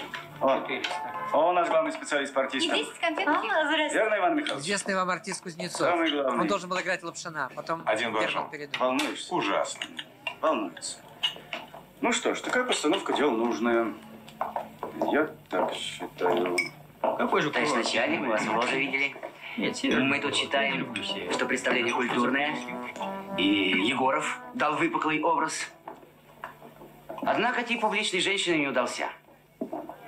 Зря на нее только время тратили. Верно? Ну вот я... Подождите, опять сложно так все переключать. Извините. А, ну, прежде всего, играет пьесу Николая Федоровича Погодина «Аристократы». Погодин известен, прежде всего, своими пьесами о Ленине. «Кремлевские куранты» – самая известная его, может быть, самая зрелая такая пьеса. Ну, вот этот период середины тридцатых годов, тема перековки. Вы знаете, как в тридцать четвёртом году, по-моему, большая группа писателей, под руков... там были и Бабель, и Олеша, и очень многие другие, поехали на Беломоро-Балтийский канал описывать, каким образом советская власть из бывших вредителей, к ним относили ну, и творческую, и техническую интеллигенцию. Среди них, например, был Дмитрий Сергеевич Лихачев, известный наш филолог, академик. И э, там были люди из криминального мира, как, как бы перековывались. И вот пьеса носила такой вполне пропагандистский смысл о том, как происходит вот эта перековка, каким вот образом люди приобщаются к новой жизни. И Костя Капитан, это был главный герой этой пьесы, вот он, ростовский вор в законе, становится одним из пионеров вот этого нового движения, передовиком производства и забывает свое криминальное прошлое. Конечно же, Герман к тому времени уже прочитал «Архипелаг ГУЛАГ». Ну, может быть, есть другие авторитетные источники, по, там, которые позволяли бы судить о криминальном мире. Но я вот сейчас на это произведение буду опираться, где Солженицын очень точно описал этот мир социально близких. Потому что теория советской власти заключалась в том, что их жизнь сделала такими, заставила быть ворами, проститутками. Хотя некоторые из них были в этой сфере, ну, так сказать, из поколения в поколение. И что э, вот эти новые условия жизни, та справедливость, которая к ним, гуманность, которая к ним проявляется, позволит им стать другими.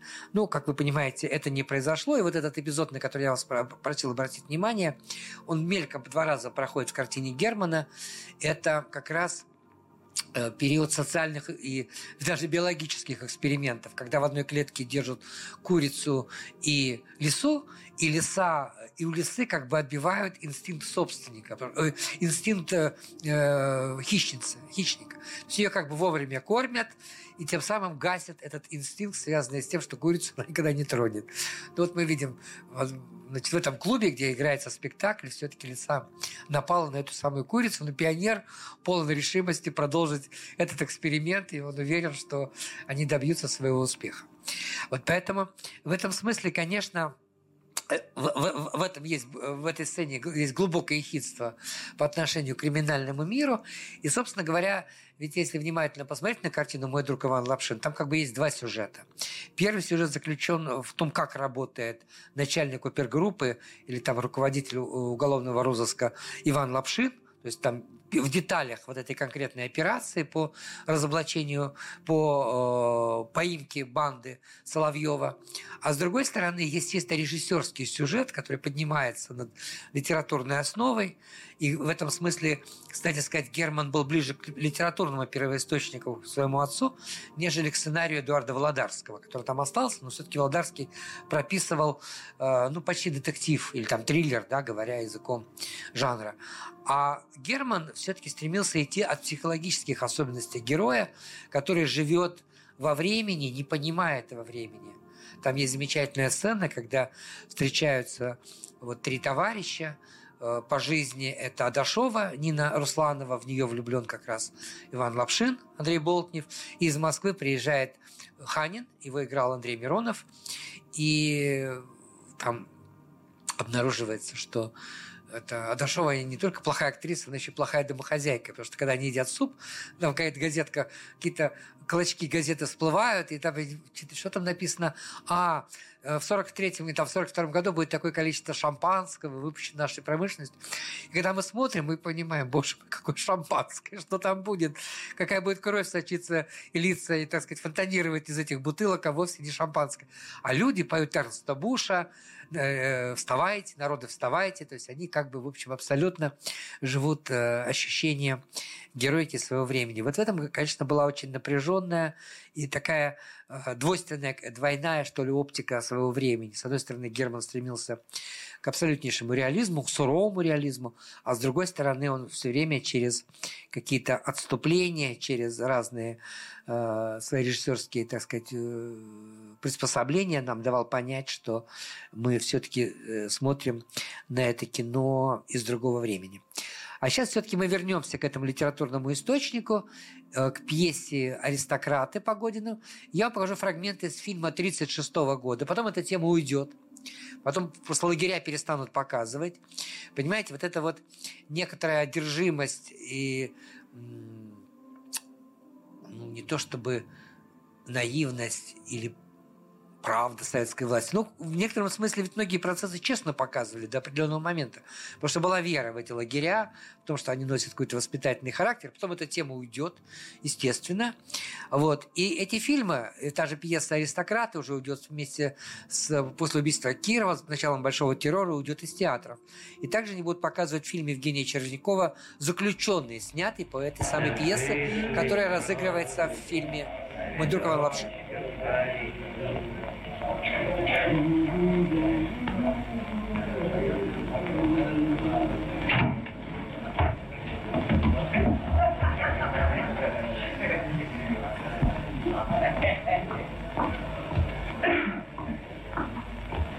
Хозяина дома нет. Неужели? Да.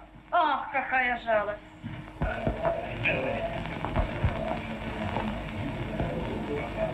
Ну что ж, подождем.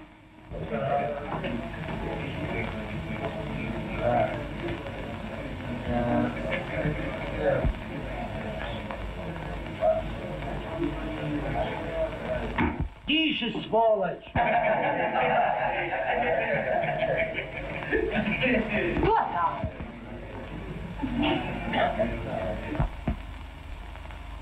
Костя, капитан. Кого отставляешь? Ах, это вы. Я вас не узнал. Ой. Здравствуйте.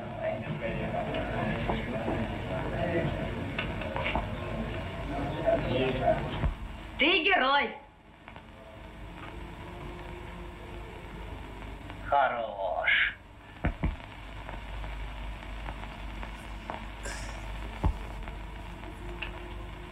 Это опечатка. Это досадная печатка в моей жизни, Софья. Даю тебе честное слово вора. Пусть эта шпана работает, но я никогда. Значит, не о чем говорить? Не о чем. Прощай. Почему? А я пришла вызвать этого героя на соревнования. Как вы сказали? Сонечка, я вас плохо вижу. Вы же малокровная женщина. О таком барахле в газетах пишут. А, вы мне завидуете. За тебя другие работают. А ты карьерист. Пошел.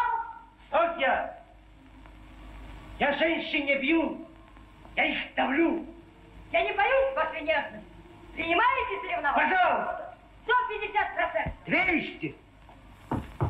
Распишите. Давай.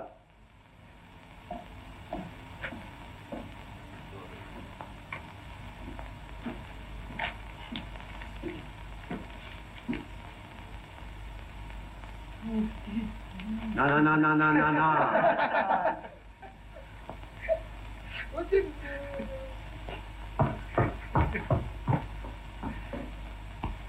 Слыхали?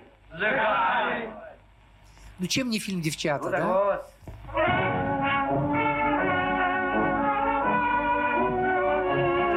как люди тачки таскают на этом Беломоро-Балтийском канале.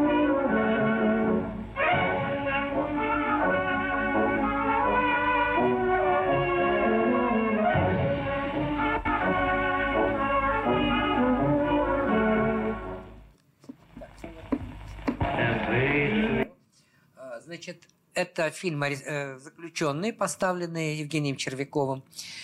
Фильм тысяча девятьсот тридцать шестого года. Мы видели в кадре в роли Кости Капитана Михаил Остангов, ведущий артист театра Вахтангова, очень крупный артист. Сейчас просто по кино его меньше. Обычно кино все-таки артисту дает, так сказать, вот это вот будущее, то, то есть то, что позволяет его знать сегодня. Вот. Но он выдающийся был замечательный артист. И артистка, которую, наверное, меньше вы знаете, это Вера Янукова. Она умерла через три года после фильма. Не знаю, что с ней случилось, какая-то неизлечимая болезнь, но, видите, женщина очень яркая, актриса очень яркая. Она была из театра «Пролеткульта» Сергея Эйзенштейна, и даже входила одна из немногих женщин в его окружении, которая, как бы сказать, он э, даже планировал какое-то свое творческое будущее. Вообще, э, Герман стремился к тому, чтобы с ним работали не очень известные артисты. Э, Или, если он брал известных артистов, он уже их, что называется, как, знаете, есть в, архит... в архитектуре такое понятие с приспособлением. Вот он э, находил для них какие-то специальные роли. Ну вот, например, вторым режиссером на картине «Мой друг Иван Лапшин» был Виктор Федорович Аристов, э, который специально объехал театры Сибири. И, э, с одной стороны, вот Герман с его... ну, таким маленьким зритель, маленькими зрительскими сборами, режиссер для интеллигенции, там, не для большого проката. С другой стороны, насколько сейчас вы увидите, насколько важны эти процессы. Приехав в Сибирь, он собрал ту группу артистов, которая потом на десятилетие обеспечила работу киностудии Ленфильм, лица Ленфильма. лица Ленфильма. Вот, в частности, Юрий Кузнецов, я обратил на него внимание, вот он сейчас больше известен по э, э, мента, мента, ментовским, ментовским сериалам, да, там, «Улица разбитых король... э, фонарей» и так далее, и так далее. Вот он был, его привезли, по-моему, из театра «Красный факел» в Новосибирске. Он должен был играть Лапшина. Он был утвержден на эту роль, пока не появился Болтнев. Болтнева тоже Аристов привез из Сибири. Причем у меня с ним это очень давно было, он, к сожалению, умер в начале девяностых. Мне Аристов рассказывал, как он работал. Он приезжал в эти города, ходил по театрам, э, по, по фотографиям, потом шел на какую-то квартиру, где эти артисты собирались. Вот таким образом он собрал очень многих, очень многих. И э, есть такой артист Чендяйкин, он, правда, у Германа не снялся, но он тоже был привезен уже в... и стал в один период был очень известный и, снимающий, и снимающийся артист. А Болтнева Герман сразу увидел в роли Лапшина, и Кузнецов получил отставку, потому что Бол... Герман сказал, я... для меня был Лапшин важен, понимаете, он как олень. С одной стороны, он крупный, он может так копытами затоптать любого, с другой стороны, если он ударом удар получит в переносицу, то он сразу рухнет, потому что вот самое нежное, что есть у оленя, это вот переносица. Какой-то нежный хрящик, который делает его абсолютно беспомощным в каких-то определенных ситуациях. И в этом была характеристика Лапшина. С одной стороны, он при исполнении, при функциях, при таких силовых, так сказать, возможностях, а с другой стороны, он нежен душою. Он нежен душою, и он как бы может... Естественно, как говорил Герман, вот наступит тридцать седьмой год, и первым в эти жернова попадет именно Лапшин. В этом можно даже не сомневаться. Нина Русланова была уже достаточно известной актрисой, но Герман ее видел, по-моему, в картинах и Киры Муратовой, которая, собственно говоря, открыла Нину Ивановну Русланову. У нее была сложная задача. Она должна была сыграть бездарную актрису. бездарную актрису. Потому что мы видели, сколько она вкладывает в эту работу над образом, сидит с этой проституткой, в некотором смысле я буду играть вас, там, и так далее. А с другой стороны, в общем, что там, господи, она выезжает в кардебалете на какой-то тачке, да еще тачка ломается под ее ногами. Я сейчас вспоминаю, не могу просто об этом не вспомнить, когда я был студентом, мы, конечно, сходили с ума от этой картины. «Мой друг Иван Лапшин» — это был просто такой ну, культовый фильм для нас. И наш мастер Евгений Данилович Сурков привел к нам навстречу Германа. Германа. И мы, студенты, были счастливы, потому что мы имели возможность по, за, пообщаться, поговорить с Германом э, о многих вещах. И, он нам, и вот этот суровый реализм, он нам тоже в некотором смысле преподавал. преподавал. Ну, например, ну, извините, товарищи женщины, за подробности, что такое профессия проститутки. Он говорит, а знаете, он говорил, а знаете, какое самое уязвимое место у женщины? Какое? Колени. А почему колени? Они стираются. Вот мы сидели студенты, и это, эту правду воспринимали, да? А с другой стороны, вот это тоже ведь важно понять, до какой степени он погружался в материал жизни для того, чтобы вот это все, ну, может быть, не в буквальном смысле, но перенести на экран. И при этом парадоксе, это тоже имеет отношение к нашей сегодняшней теме, а именно кинематографические источники Германа. Так снимается Андрей Миронов. Вот, казалось бы, Миронов, который известен по своим таким легким, водевильным, э, каскадным э, музыкальным ролям, вдруг снимается в этом фильме. Э, Герман его увидел в картине «Фантазии Фарятьева». И я могу еще вам один факт засвидетельствовать. Я делал большую ретроспективу, она называлась «Все, все наши Германы». То есть мне хотелось соединить три поколения Германов, от Юрия Павловича с фильмами «Семеро смелых», «Дорогой мой человек», там, «Дело Румянцева», потом Алексей Юрьевич, как, так сказать, центр этого мира, и Герман-младший с фильмами «Еще тогда не было Довлатова». Кстати, мы сюда его привозили, режиссер приезжал. Ну, с, с, с картинами Алексея Алексеевича, уже Германа-младшего. И я сказал, Алексей Юрьевич, а дайте нам еще две картины, которые вы, вот, ну, как бы для вас являются в некотором смысле двигателями вашего творчества. Вот что вы хотели дополнительно показать? Ну, сделаем такую бонусную часть в нашей ретроспективе. И вот он назвал как раз фильм «Живые и мёртвые». Мы его показали. Назвал также вот фильм, о котором я уже упоминал, «Рабочий посёлок». Но что-то мы там не смогли его показать. И назвал фильм «Фантазии Фарятьева», где он открыл Миронова. Для Миронова это очень интересный период его творчества. Понимаете, в Советском Союзе, я, может быть, об этом уже не раз вот в этой аудитории говорил, была двойная цензура. С одной стороны, была партийная государственная цензура, и с ней было понятно, были пути ее обхода, или, так сказать, когда ее нельзя было обойти, но вот надо было либо считаться с этим, либо не считаться, либо участвовать, либо не участвовать. Но была вторая цензура, цензура хорошего вкуса. И вот цензура хорошего вкуса иногда творила свои, так сказать, невероятные чудеса. А именно, такие артисты, как такие режиссеры, как Гайдай, а такие артисты, как Миронов, чувствовали себя немножко затравленными. Потому что интеллигенция все время говорила, ну, ты же понимаешь, что это для плебса, для каких-то очень низкого вкуса. А вот э, искусство должно э, идти к каким-то высотам. И вот в случае с Мироновым как бы это совпало. С одной стороны, очень низкая оценка того, что он делал, скажем, в картине «Бриллиантовая рука». А с другой стороны, его усталость от того, что он вот эту каскадность эксплуатирует и переводит, и использует, так сказать, из фильма в фильм. Это тоже, ну, довольно любопытный момент, потому что э, Миронов – любимец театра, сатиры.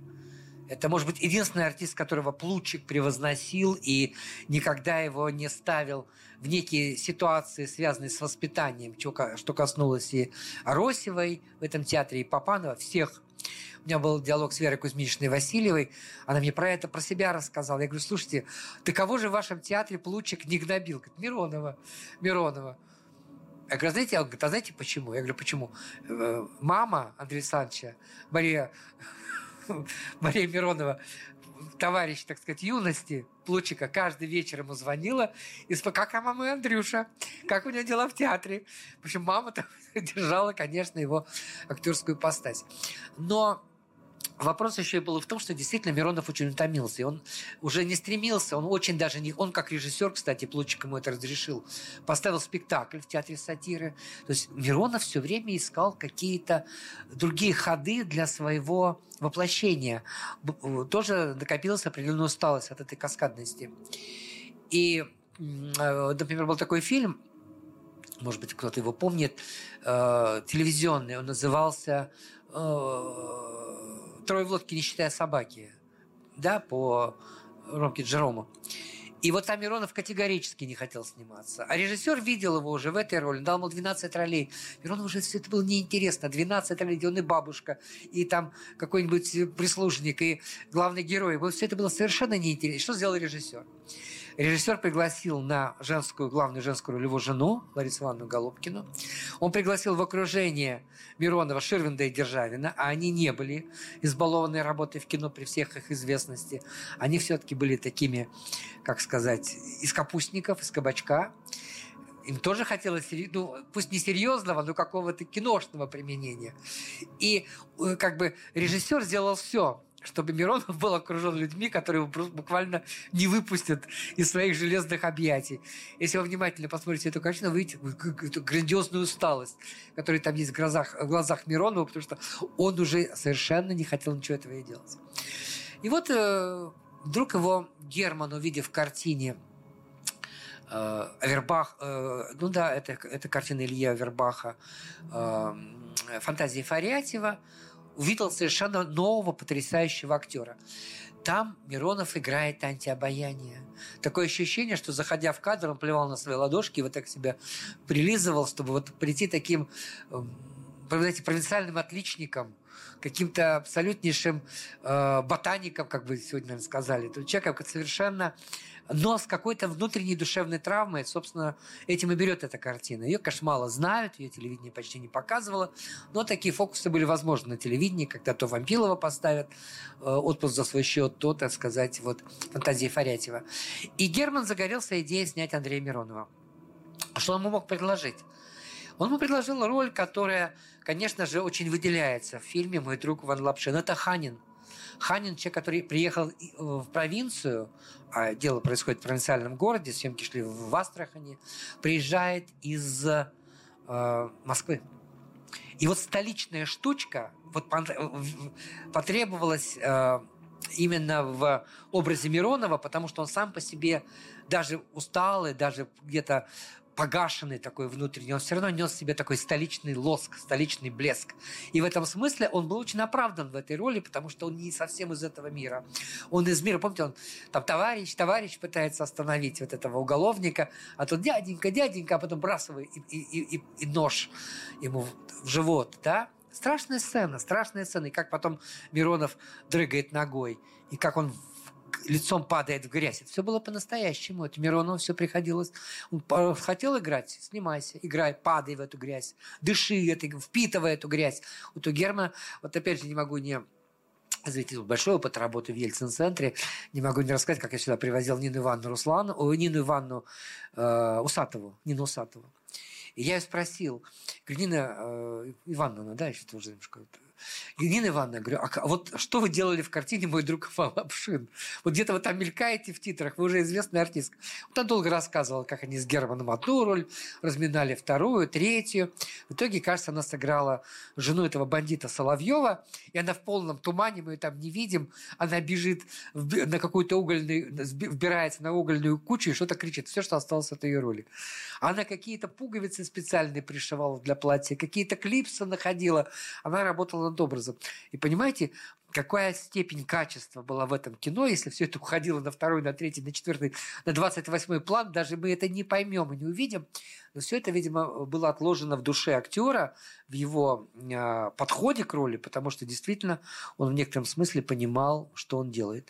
Вот это был Алексей Юрьевич Герман, как вот сказал Данил Кокин, перфе- перфекционист в искусстве, действительно. В этом смысле э, он переживал тяжелые времена.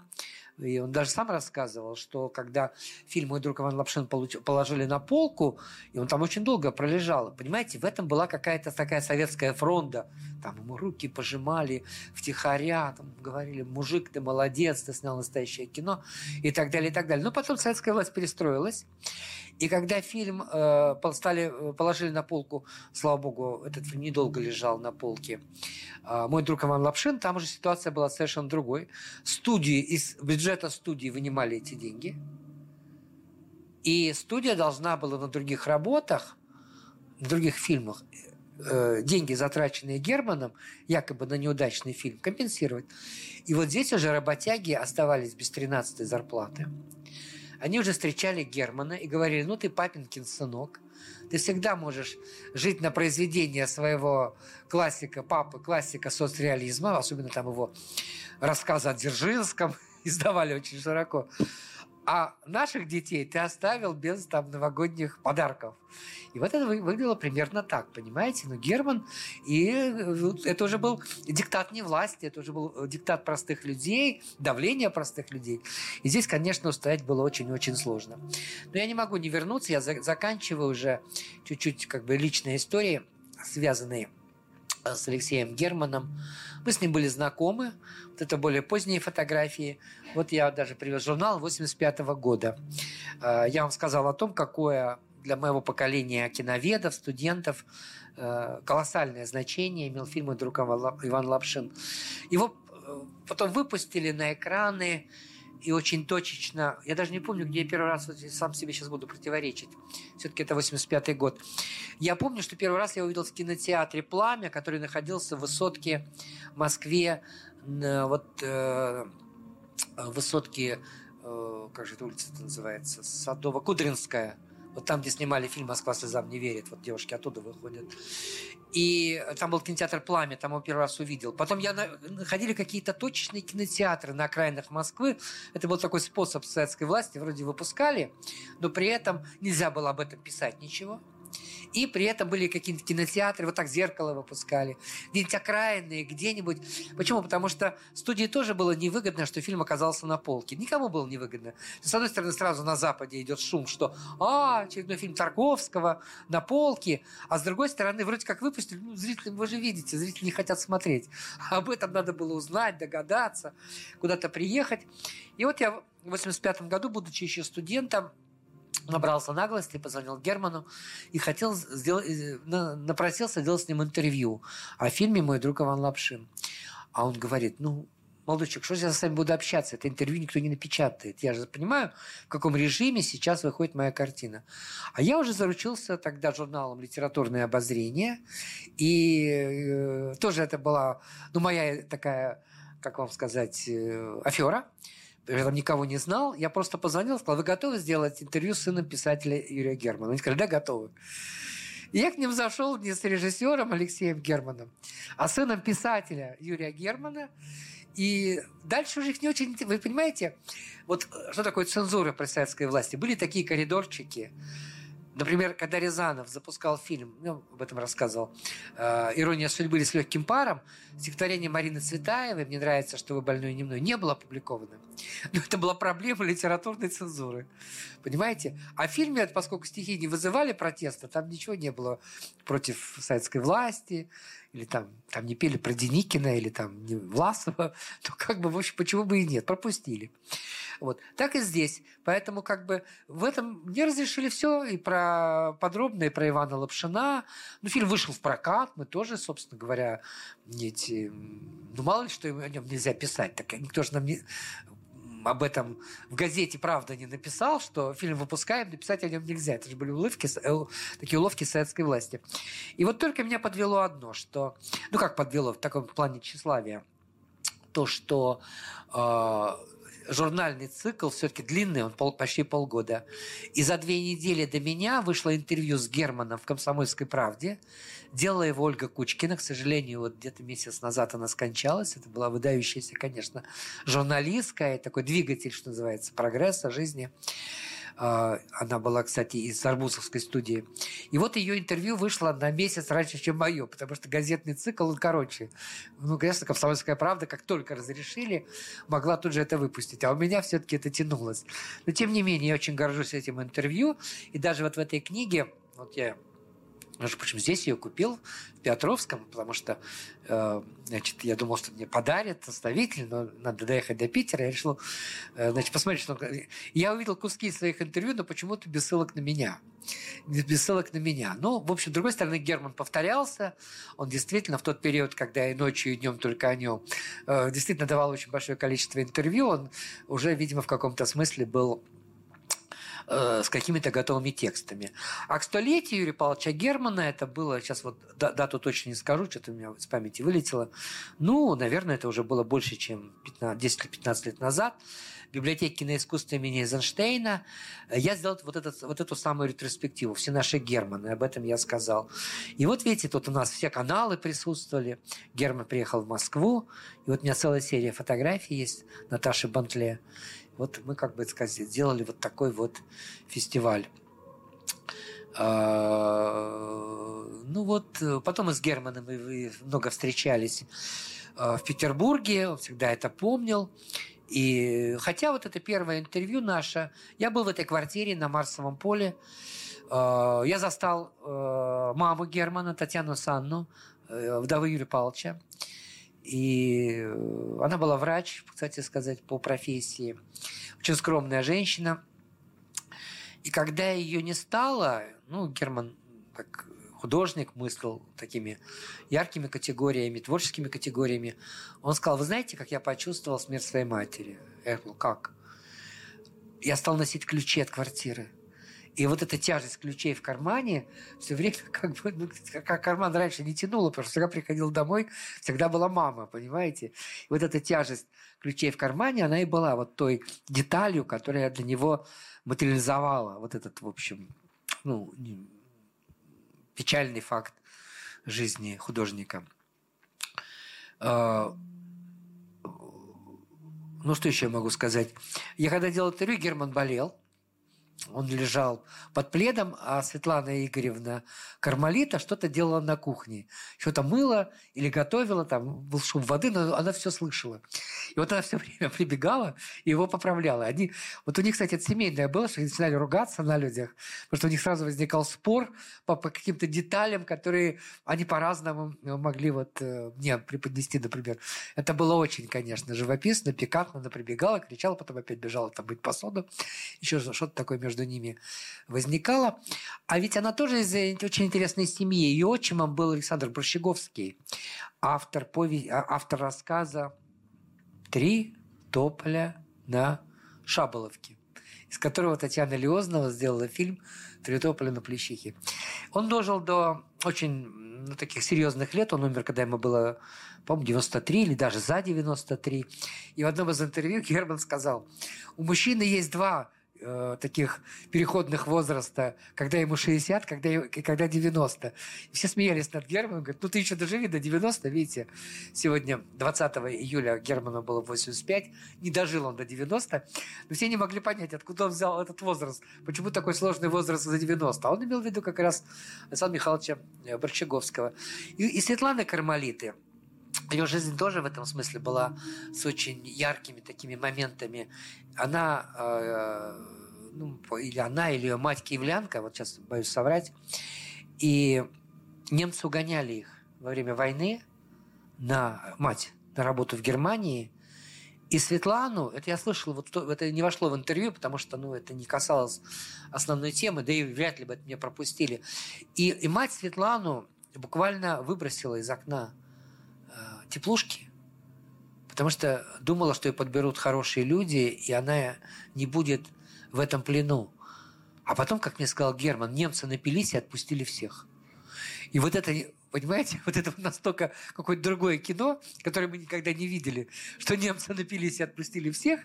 Вот. Ну, так рассказывал Герман, я вам просто передаю вот эти вот подробности, и поэтому как бы они с матерью не были сильно разлучены. Вот, в общем, это история от Германа. Я подготовил интервью, послал э, в эту квартиру на Марсово поле. Мне никто не отвечает.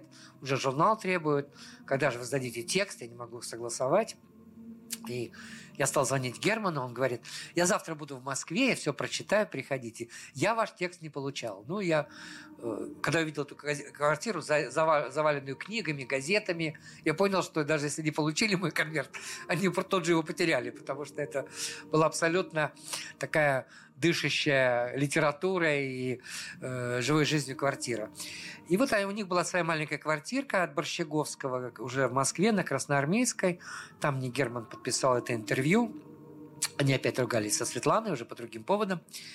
И... Э, ну, в общем, вот с этого началось наше общение. И вот на этом фестивале мы встретились, и потом он... Э, очень интересовался, как воспринимают его фильм «Хрусталёв машину». Конечно, он понимал, что он э, первый режиссер России на определенном этапе. Сейчас я буду себя комкать, потому что вы знаете, что именно он запустил Алексея Балабанова с первой картиной. Я отдельно могу рассказать, я рассказывал их проект отношений с Балабановым. Это были очень конфликтные отношения, очень конфликтные, потому что после фильма «Брат, брат», где у Балабанова возникла фраза «черножопая», Герман объявил его на весь Петербург нерукопожатным.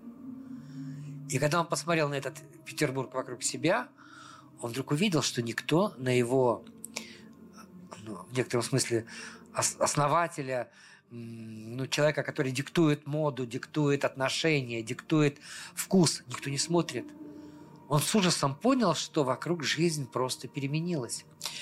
Еще в его жизни это было связано с тем, что он очень поддерживал Собчака. Он шел как бы в команде Собчака. Собчак тогда проиграл выборы.